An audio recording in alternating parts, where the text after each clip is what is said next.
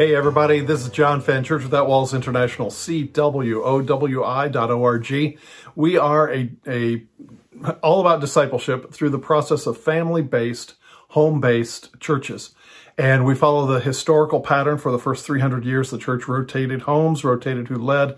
They, they went from 120 people on the day of Pentecost to saturating the Roman Empire one home at a time over the course of 300 years. That's the practice that we have uh, rotating homes, rotating who leads weekly as much as possible. And uh, and so on our website, cwowi.org, you can sign up for my weekly thoughts, which is a weekly email that comes out at short teaching uh, every Friday U.S. time. You can also find there uh, lots of things, uh, videos, question answer, things of that nature about house church. And if you sign up for my weekly thoughts, that's where we put information about our Zoom meetings, our conferences, and such. So hope you'll do that. All right, today talking about over spiritualizing things. And there's a there's an element of Christianity which wants to ignore uh, the reality to make it either the devil's fault or God's fault or something. Let me tell you a story. Years ago, nearly 40 years ago, I, it's hard for me to say that, but 40 years ago in my life, uh, I had owned a pizza delivery restaurant or, or store, as we would call it, pizza delivery and carryout. I had worked as a manager for a, a deliver, pizza delivery chain, and the Lord led me to go in a place of no competition, start my own. And uh, so I did that, and it was it was doing very well. It was supporting us.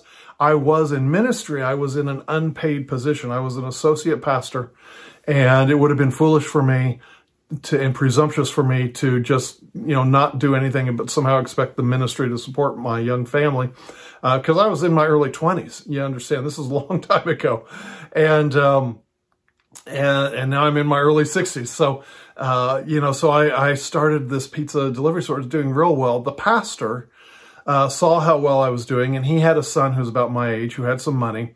And the pastor was very intimidating. He played for the National Basketball Association in his younger days. About the time I was born, he was playing uh, professional basketball. So he was taller than me. I'm nearly two meters tall, uh, six foot six and he was taller than me considerably. He outweighed me at 50 kilos or 100 pounds at least.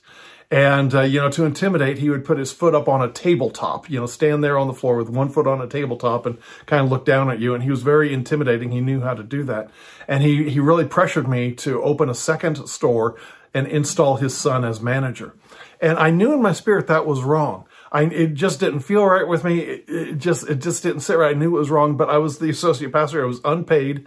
He was going to retire and move me into the position of pastor. And he was very intimidating. It was just fear of man. And, and he was, you know, 20 some years older than me. And, and here I was, uh, you know, in my early twenties and had the one successful store. And, and so, uh, I did it. I, I obeyed him and uh, that and and how I did it was spiritualizing it. I I said, you know, I, I know it's in right in my spirit, but Lord will make up the difference. He knows I'm a man under authority, that I'm under this pastor in an unpaid position, and the Lord knows that that you know I shouldn't stand up to him and and all the different things. And I spiritualized it. I over spiritualized it. Well, that store did horribly. I ended up having to sell it, and I ended up not getting any money for it because the guy I sold it to didn't know what he was doing, and uh, and it was a horrible thing. In fact, we it it, it was partially responsible for bringing down the first store, which we sold for very little, uh, next to nothing profit-wise. It was a horrible, horrible experience, all because I over-spiritualized it. Now, what do I mean by over-spiritualizing? Um, well, some um, over-spiritualizing causes us to place too much value, too much importance on spiritual things, which allows us to ignore the screaming circumstances in our life. Um, in other words, we over spiritualizing us allows us to place too much value on spiritual things or emphasis on us on certain things while ignoring uh, what is the really important issues in our life. Uh, for instance, if I over spiritualize my marriage, I'll never address the true issues that are causing strife and division and everything in my marriage. If I over spiritualize my money troubles, I will never come to a place where I'll discipline myself and, and on a budget and pay back debt and things of that, that nature. I'll over spiritualize. I'll blame it on the devil. I'll, I'll, I'll say God is doing this or God is doing that. Um, if I over spiritualizes my over spiritualize my circumstances in life, then I'm not just I'm just not going to face the hard facts.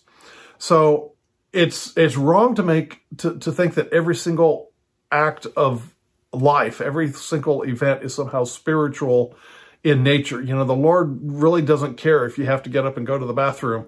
You know, that's not within his realm of, of directing you unless it's something for your safety or, or convenience or whatever he tells you not to do it. It's kind of like you make a schedule and, uh, you know, you feel prompted to go to item number three on your schedule uh, first instead of you know, saving that for later in the day. And when you obey that prompting, then you find out that store was going to close early. And because you obeyed, you got there just before the store closed.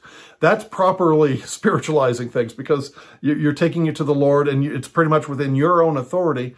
And you're just looking for his uh, fine tuning of your steps if there's anything that would be outside of his will. That's fine and that's well and good.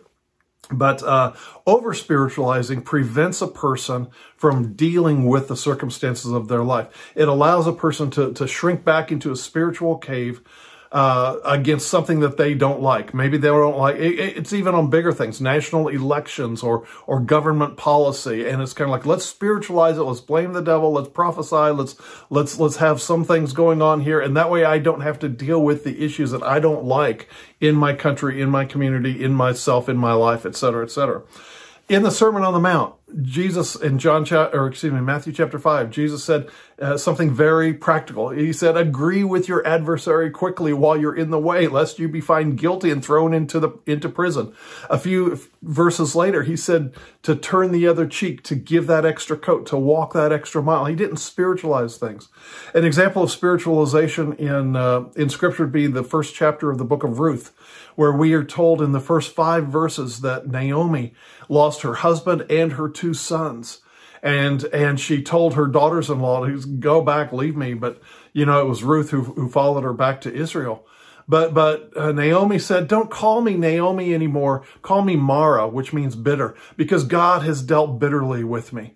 You know, and I understand the rough circumstances. She lost her husband, she lost her two sons, she's left there with her daughters in law and everything, and she feels horrible, but she's over spiritualizing. She says, Oh, don't call me Naomi anymore. Call me, call me uh, Mara bitter because God has dealt bitterly, bitterly with me. God has done this, and she's spiritualizing it. Now, fortunately, she came out of that in a very practical way, moved back to Israel with her daughter. Um, uh, Ruth, and who ended up marrying Bo- uh, Boaz, who was the son of Rahab, uh, the former harlot, and Salmon. We are told in Matthew 1 5. And, and she becomes in the lineage of King David and, of course, of the Lord. So, I mean, it's a, a, wonderful story in the book of Ruth, but it starts out with Naomi coming out of spiritualizing things. So, so my, my, the thing on my heart today is to share with you that I've been there. I've done that. You know, 40 years ago, I spiritualized things that got me into a horrible mess financially and uh, in the relationship with my boss and my pastor, et cetera, all because I didn't have a backbone to stand up and analyze it logically and with reason and say, you know what, this isn't of God. And if you will pray about it, you'll admit that this isn't God. So I've been there, done that. So don't over spiritualize things. Don't examine your heart and say, am I blaming the devil when in fact it was my decisions that put me in this circumstance or it was the, the decisions of other people, but I have to deal with those decisions. You know, when you look in the pages of the New Testament, there is precious little that blames the devil. You know, when Paul told Timothy in uh, 1 Timothy 5, I think it's about, uh, yeah, it's verse 23, Paul said, no longer just drink water, but drink a little wine for your stomach's sake. You know, back in the Roman uh, Empire days, they diluted their wine anywhere from 40 parts water to one part wine to the more common was three or four or five or six parts water to one part wine. And Paul's telling Timothy to drink more full strength wine because alcohol will kill, kill parasites. So basically in 1 Timothy 5.23 he says, drink a little wine for your stomach's sake.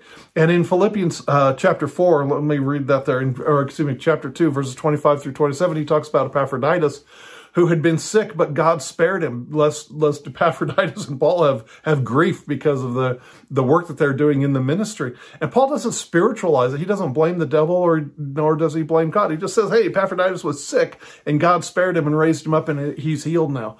You know, Paul dealt with, the letters of the New Testament deal with the circumstances. Let him that stole steal no more. He, he said in, in Ephesians chapter 4. He didn't spiritualize it and say, okay, you stole because your great grandmother opened that door, your great grandfather was a thief, and that spirit came down through the family line. He didn't over spiritualize it. He said, hey, you used to be a thief. Stop it. That's not how you've learned Christ. Make the right decision so that you and get a job, work with your hands so that you've got money to give to those in need. That's how you deal with it. You you cut away the spiritual stuff, do what is right first, and then trust the Lord to to guide you from there. All right, God bless. Talk to you later.